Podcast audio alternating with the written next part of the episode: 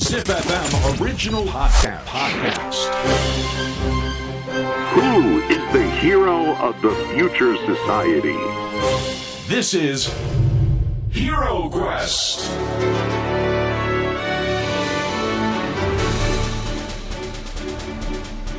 ポッドキャストナビゲーター杉原兄です。小林玲奈です。ZIPFM オリジナルポッドキャストヒーロークエスト。このプログラムは社会の課題を解決し、豊かな未来をデザインするヒーローを探す聞く冒険プログラムです。はい。さあ、アンリさん,、うんこれ言ってもいいのかわかんないんですけど、はい今日のはいゲストさん、はいヒーロー、はい。今日決まったんですよね。あはいさっきあの連絡しました。いいや、びっくりしましたよ。やもともとはいこの方をそのゲストで呼ぼうということで何度かお話をしてたんだけども、はい日程調整の部分でお互いに他の会話はあるんですけども、はいこの件についてきちんとすり合わせてなかったの でであのはい朝、あの LINE 見たら僕あんちゃんって呼ばれてるんですけど、はいあんちゃん今日あるんだっけみたいななんかそんな感じの はい話があって、い、やー申し訳なかったなっていう ねでもこのパターンいいじゃないですかだから聞いていただいているリスナーの方も、もしかしたら急にゲストでどうですかって言われるパターンはああるなってたこともどうですかと。あなたも一緒にヒーローになりませんかって すごいスカウトの仕方ですね。 いやーでもね、こうはい生感があっていいですね。いいですねはい本。さて、ヒーロークエスト、今回の冒険のステージに進みたいと思います。アンリさん、私たちが進む冒険のテーマをお願いします。お No border お、かっカップヌードル スいや違う違う違ういやもうこれノーボーダーってさカップヌードルでしょどう考え ても確かに。でもちなみになんかレイナちゃんもね、今日のゲストは少し関係があるみたいですよねそうなんですよ。ねえ本当に最近の話にはなるんですけれども、なので、ちょっとお話聞ける、また直接会える、もうすでにお隣にはいらっしゃるんですが、はいワクワクしております。いいねではアンリさん、はい今回お迎えするヒーローのご紹介をお願いします今回お迎えするヒーローはパーマ大佐ですいや間違えましたあ小林はじめさんですはい、よろこんしにちは、こんばんは。 ヒーロー小林です。ヒー ロー小林小くいやーはじめさんですよ林さんはじめましてよろしくお願いしよろしくお願まいすしますいやもう本当、はいじめちゃんをこういう場で喋れるのはすげえ嬉しいですもともとお二人はお友達というか何つながりだったんですかなんだっけなんだろう。あまた忘れてるパタあーれでも本当にいろんなところ一緒に行ったりンはいゴルフしたりあ仲良し、えー、麻雀したり、はいえーゴルフしたり、親友 ゴルフが多い。ゴルフがゴルフゴルフが一番多いですゴルフねが多いんですねいや本当に、はいもうこの人のおかげうんもしくはせい、これ取り方によって違いますけどもちょっと僕はゴルフの方に熱を入れてしまってあらはいもうね知ってますよこの収録真っ黒になってくるんですから茂る化して茂る化してくるんですからいや本当にでもはじめちゃんとはまあそういう風にねコースともになんか仲良くさせていただいていてあ、いいですねでなんならヒロエクスの対談もね一そう緒ですね。で面前に白い出んでさせていただいて。ええで実際なんでうんお二人は関係があるんですかうちの会社、うんあのバケルっていう会社なんですけれども、おしそゃれ化ける、のバケルっていう会社で、まあ、手掛けたプロジェクトで、うん、まあ、ご縁があったそのプロジェクトとはい、いいんですか聞いてもあ。もちろんです。10月にオープンしたばかりなんですけれども、あの赤坂にブランチパークっていう、イエーイついにオープンはい、ありがとうございます。こちらこそありがとうございまいす。えいえ、こちらこそです。え、レナちゃん、ブランチパークって何ですかブランチパークは、うん関東ローカルで、はいまあ、放送されている「王様のブランチ」というお昼の情報番組があるんですけれども、まあ、そちらのその番組の、まあ、テーマじゃないですけれどもブランチパークのブランチは王様のブランチから来てるんです来かてます。はい、そうです。はい、あの、11時からご飯食べましょうのブランチではなくてですか王様 のブラン王チか様らのブランチなんです ね。でも本当にまさに内装もブランチのスタジオのような感じになっていて、そうなんですね色とかもそうですね。これブランチパークって、何が食べれるとか、なんかどういうコンセプトなんですかえっと、コンセプト自体は、うんあの話題のフードとか、うんえースイーツが食べれますよっていうのと、まあ、その情報番組としていろいろ取り上げられたものとかをお店でも食べれますだったりとかへえ、あ、じゃあもうかなり鮮度が高い情報はいを、もう鮮度高いものを食べれるっていうところなんですね。そうですねもうおお味ももちろん美味しいんですよ私え何2食べたの回ぐらい行ったんですけどあの時食べたのは自分で巻いて食べる大福と かえ何ちょっとちゃんと説明して フルーツがフルーツとあんこがうん個体で置いてあって、ほでさらにこの大福の生地ですね、はい生地もあって、はいで自分で手のひらの中で大福を包んで自分で作って食べるっていうあ手巻き寿司に近いスタイルってことですか、はいはいとそれが結構有名なんですか今それは赤坂の有名なお店とコラボされていてコラボというかへー提供してもらって他何食べたの、あとはなんかとんでもないチーズを削ってくれるうん、なんかリゾットとかあよく YouTube とかでやってるや目つの前であのカロリーすごいやつですしょっごいです美味しそうなんですけどそのサラダとかもちょっとこの健康に気を使ったケールとか、まあ、いろんなそのちょっと意識高い方方が好きそうなサラダとか、えーはじめちゃん全然意識高いの食べないよいつもなんかファミチキとかたくさん食べてるフそれは好きだけ ども美味しいですもんねァミチキとかあのラーメンとか大好きだよ そうなんですか博多一緒に行った時なんか4杯ぐらい買い玉してたけど全然ケールとかに遠い人間だよ一番でも本当おしゃれで本当フォトジェニックなんですよフォトジェニックなんですかそうですねフォトジェニックを意識して、うんまあ、例えばサラダとかはうん花束になってたりとか、ブーケになってるブーケそうにですこれやっぱ難しいわ友達だから意外にあの僕はじめちゃんと仕事の話あんまりしたことないんで確かにそうなんですかだからこんなことを考えてるんだっていうだってもう今目の前通るともうもうすごいですもん入れないんですよ入れないもう人気すぎちゃって人気すぎちゃって今あのちょうどコラボとかもさせうんていただいていて、でそのコラボの,、まあ、あの方々が人気だったりするのでえー、すごいそうなんですで実際このはいバケルっうんていう会社ですけども、まあ、僕は僕ずっとバケルだと思ってたんですけどバケルーなんですねバケルーなんですねそれ決まってないかもしれないですね僕はバケルだと思ってますば 僕はバケルだと思ってたんです私も化けるかと思ってました意味的には多分バケルの方うんの意味も強いので、うんどっちが正解って正直ないのでお好きにどうぞおっしゃじゃあバケルだな化けるであどっちだっけ俺最初バケルわ えこれはどういう意味を持って会社の社名が作られたんですか社名はですねそうですね、まあ、みんなであの決めたっていうのもあるんですけど、バケルのそのまあミッションというかうん自己紹介する時よく使うのが、あの社会実験推進ベンチャーですみたいなうんことを、まあ、自己紹介で言わせてもらってるんですけどうちまあその企画だったりとか、クリエイティブとかを使って、まあ、あの事業をもっと面白くしていくみたいなことをやっている会社社会なのでん、はいなんですか社会社会実験推進ベンチャーです。えそれって、えー僕初めて聞いた言葉なんですけどもはいこれって世の中にある言葉ですかわかんないですいや造語だなこれさすがだ なすごい私も初めて聞きました、そうですねあの世の中にあったらいいなみたいな,、うんなんか企画だったりネタだったり思いだったりとかいっぱいあると思うんですけどそれをあの形にするのって結構ハードルが高いので、まあ、そのハードルを頑張って超えて事業化しようみたいなことをやってるへうーんあじゃあだか会ら社でブすブランチパークとかもその一一つなんですねやっぱうりん得られた情報のものをどうしてもなんかすぐに試してみたい人たちが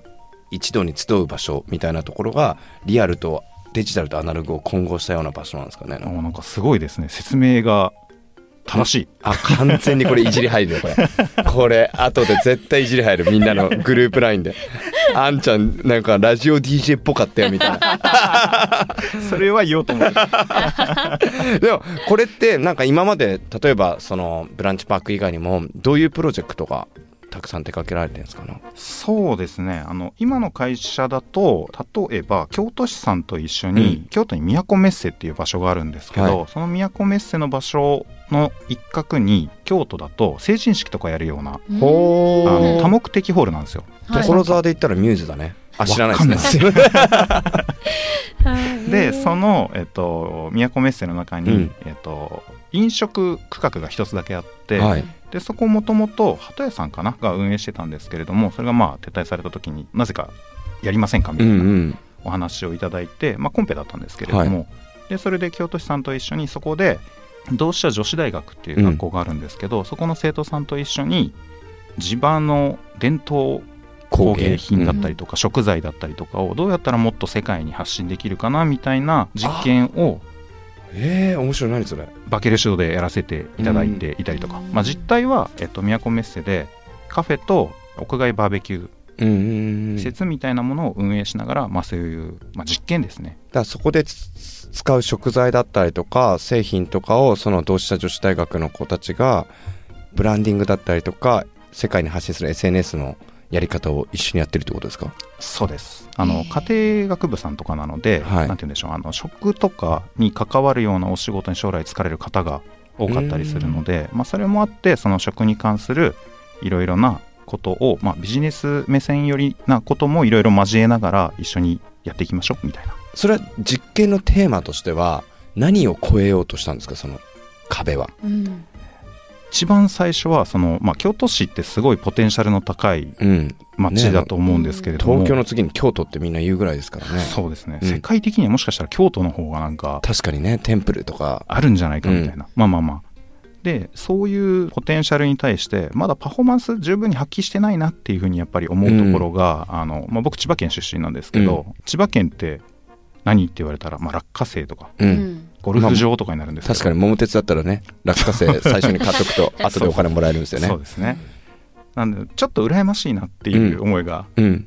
そこはかとなくあったりするんですけど、まあ、そのもったいないなっていうのをもう少しこういうふうにしたらもっとこういうような見方があるんじゃないかみたいなものをいろいろ実験させてもらってるっていうああだからそのものの定義とか今持ってるものをもっと最大化していこうっていうプロジェクトってことですよねそうですねちょっと待ってはじめちゃん千葉って言った千葉こでっちす2人埼玉だからねなるほどほんと千葉対埼玉だいや違うよ埼玉対千葉だよ間違えんなそういう順序戦いですからいね。本当に、はいいや、すごい面白いですねね。えなんか、その僕結構、そのはじめちゃんと小林はじめちゃんと、まあいろいろお話をしてる中で、やっぱり印象的だったのは、あの、横浜にあるアソビルですか遊びるですね、うんうんはい知ってるアソビル 知ってま。す知ってます。うん、ありがアとソうビございルま。すですようね。ん、はじめちゃん、はじめちゃんがアソビルみた いな。作りました 作りました。すごくないすごいですよね。それアソビルって、まずちょっとこの、あの、リスナーの方にはい説明するときってどういうふうに説明すればいいですかまあもともとはその横浜駅にある郵便局はいの、えっと別館が、まあ、日本郵便さんが持ってたんですけども、手紙の仕分け状だったんですね、はい。でそれが、まあ、あのあまり使われなくなったので、うんなんか民間でいいアイデアないですかみたいな形でもう一つ説明をうん、付け加えるともともとはその遊びるやった時はバケルの会社じゃなかったんですよ。うん、その時よねは遊び場っていう会社で一番最初にあの遊びるを、うんまあ、作って、うんでその後に暁っていう会社にその遊び場ごと売一回売却を却ししてて、ますね。で暁参加で遊びで作らせてもらったんですけれども一番最初のその遊びで作ったテーマっていうのが街づくりの中で一番大事なのは何かなみたいなのを考えた時に多様性じゃないですけど、うんいろんな色とりどりがある街の方が素敵だなっていうふうに思ったことがあって、でその遊びでの立地って横浜駅、まあ、ほぼ直結なんですよねで。すよね、もううん最高の立地ですよね。でまあそこの駅直結の物件をどういうふうにまあ生まれ変わらせたら一番色とりどりにまあなるのかなっていうふうにまあ考えた時に最近のその商業施設さんとか似てるなっていういや、わかるわかる。はいうんどこの商業施設も大体やっぱりカバーをすごいしたがるから、うんうん確かにだからもう結構似てるよ似てね。ますね。入ってるものも一緒だもんね。大体。一緒ですね大体ね。そうですねただまあそれってやっぱりあの勝ち筋というか、うんあの方程式があると思うんですよ地下に食料品入れて、うん1階に化粧品入れてそれより上にアパレル入れて、うん。商業施設貸して何だったら上はオフィスでみたいなううんうん。ものがまあ儲かるよねっていうのは分かるんですけどそういう場所が増えてもつまんないじゃないですうか、ん。なのでその商業施設を作るんだったら一つそのコンセプト軸をはっきり際立たせたものを作ったらまああの横浜の方々にどういうふうに受け入れられるんだろうみたいな実験だったんです、うーんいやだからこれ面白いのが、はい。今ねあのはじめちゃん言った通り地下に食材があって、うん1階にまあその化粧品売り場があるって、はいなんかもう想像できるじゃないですかあそこのこと言ってるのかなと か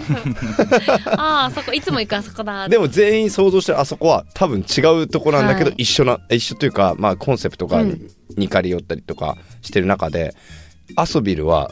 1階が何があるんですか朝ビルの1階は横丁があります、飲フみ屋街ですねードコフードコーートトですねフードコートそうです飲食店街、で飲も食店街はいあれですよねほんと横丁みたいな雰囲気なんですよねそうですね今だって横丁至る所で流行ってるじゃないえめっちゃ流行ってますよねで渋谷とかも1階にご飯屋さん持ってきたコンセプトって何なんですか飲食店ってまあよく商業施設作るときは上に持ってってあうんのシャワー効果うんとかを狙おうとかはあるんですけれども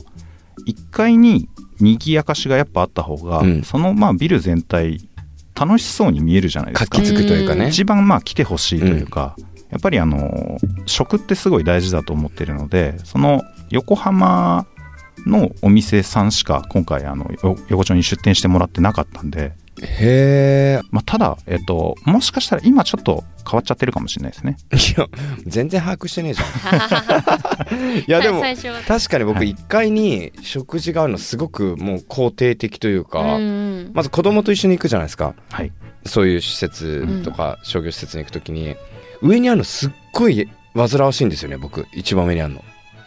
ベビーカーとかそうですよねあるからエレベーター結構待つの面倒だそういうし人だ多いと思から1階で先にお腹減ったって絶対なってるから、その子たちをね子供たちを食べさせるんだったら1階がいいし、うなうんでそこになんかちょっと横丁みたいな雰囲気あったらまあねお酒飲める環境も整ってるし、はいでお酒1階で飲んだらそこから結構ねテンション上がったまま上に行けるわけじゃないですか、うんよくないですか理にかなっめちてゃまくすちよゃねいい ですよ褒あめりらがれてとうござまいすます。えで2階は何があるんですかで2階は、えっとまあ、展示場みたいなもので、ま展あ、示場いろんなミュージアムだったりとか、うんあのコラボしたとか、うんうんコラボしたものだったりとか IP さんを持ってきて、うん過去にうんこミュージアムだったりとうか、んうんこミュージアム知ってます展だったりとか、もちろんですよもうそれこそうん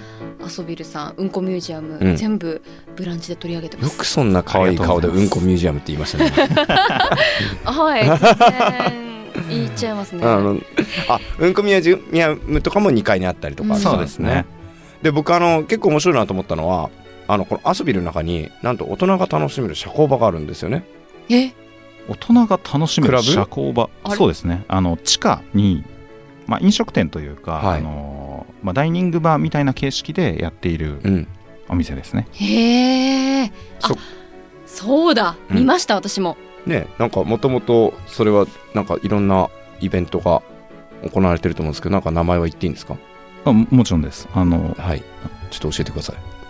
一番最初は、はいアサビルでもともとまあその運営してた自店舗だったんですけれども、いろいろ移り変わった歴史があって、うん今はマザーエンターテインメントっていう会社がうん運営してるんですね、知ってるマザーエンターテインメントってごめんなさい勉強不足でいえいえいえいえあの新木場にスタジオコーストってはあっいたじゃないですか、はいあのアゲハとかのはいクラブイベントとかをやってあいのた世場所な界んのですクラブランキングに入ってるアゲハ、はい、あれ新木場のアゲハなくなっちゃったんですなよくなりましたよねでみんな知らないんですまだアソビルの中にあるんです皆さ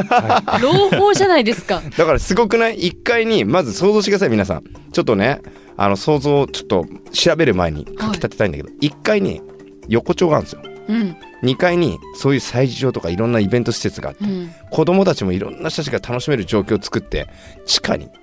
アゲハがいるんですよ大人そうですねあの横浜コーストっていう名前で、地下と、えっと、2階うんの,、まあその場所の運営なのでうんその場所でいろいろなまあ催しをやろうみたいな形で横浜コーストっていうブランドで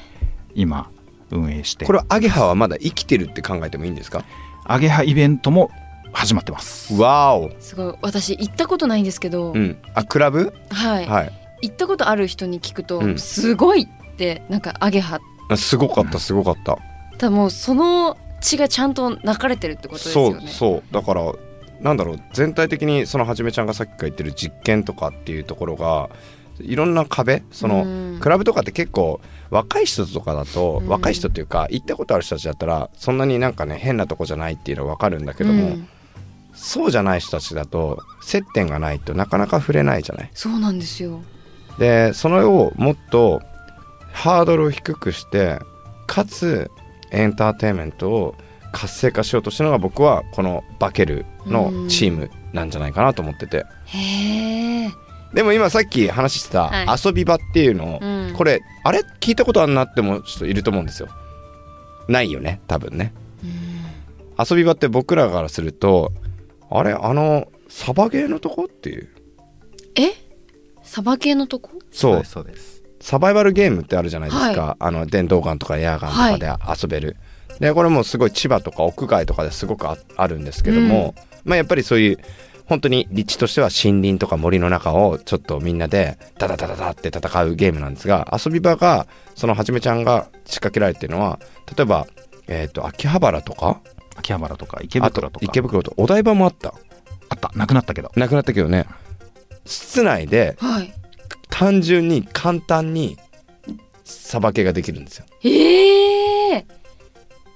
すごいだからサバゲーの概念ってやっぱりどうしてもその屋外だったのを、うん屋内にもできるようにしたっていうのはなんか遊び場が最初なんじゃないかなって僕思ったんですけどね。最初じゃないんですけど、うんまあ、あの都心でなんか本格的にまあやり始めたうん、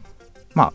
あのはまあでもそうですね最初じゃないですねじゃあ2番目い2番うん2番目なのかやな いいよそこは どっちでも。新宿とかにあったんですけどねあそうなんだ。いええやでもだからそういうなんかちょっと面白い、うんちょっと例えば秋葉原とかって屋上だったでしたっけ秋葉原は、えっと、普通のオフィスビルの2階のワンフロア丸々あ入二ってます階の普通のオフィスビルだよ。ええびっくりするよね仕事でさちょっはといじゃあ行ってきますなんて言って、 もうめちゃくちゃ武装してる人たちが「あー行って」とかっつって出てくるわあけでもリフレッシュできそうですよね。あそれいいねね仕ゆっ事くの合り間構成でさ、はいちょっとストレス発散のためにめちゃくちゃいい。なんかやけに俺今日めっちゃみんなが狙われてんだけどみたいな 俺なんかし会社のた、皆さんで来られること多いですよあえーいいようねんあれは面白いですよ戦略性とかもすごくあるし、確かに。だからなんか人となりっていうのが分かるというか 本性出ますね、あえー、そうなんですか。はいめっちゃ面白いと思いますだからそういうのを手掛けられてるのがバケルなんですよね、へえ。だからもううんこミュージアムとかも入れたりとうんか遊びで出かけたりとかさっきのブランチパークやったりとかあと京都のねそのブラリブランディングをしたりとか多分ねまだまだたくさんあるんですよはい。すごいんですよいやでもねそれちゃんと教えないんですよ なんで後ですか日。談みたいな感じいやでも私のやってるそのお昼の情報番組も、本当にアソブルさんもうんこミュージアムも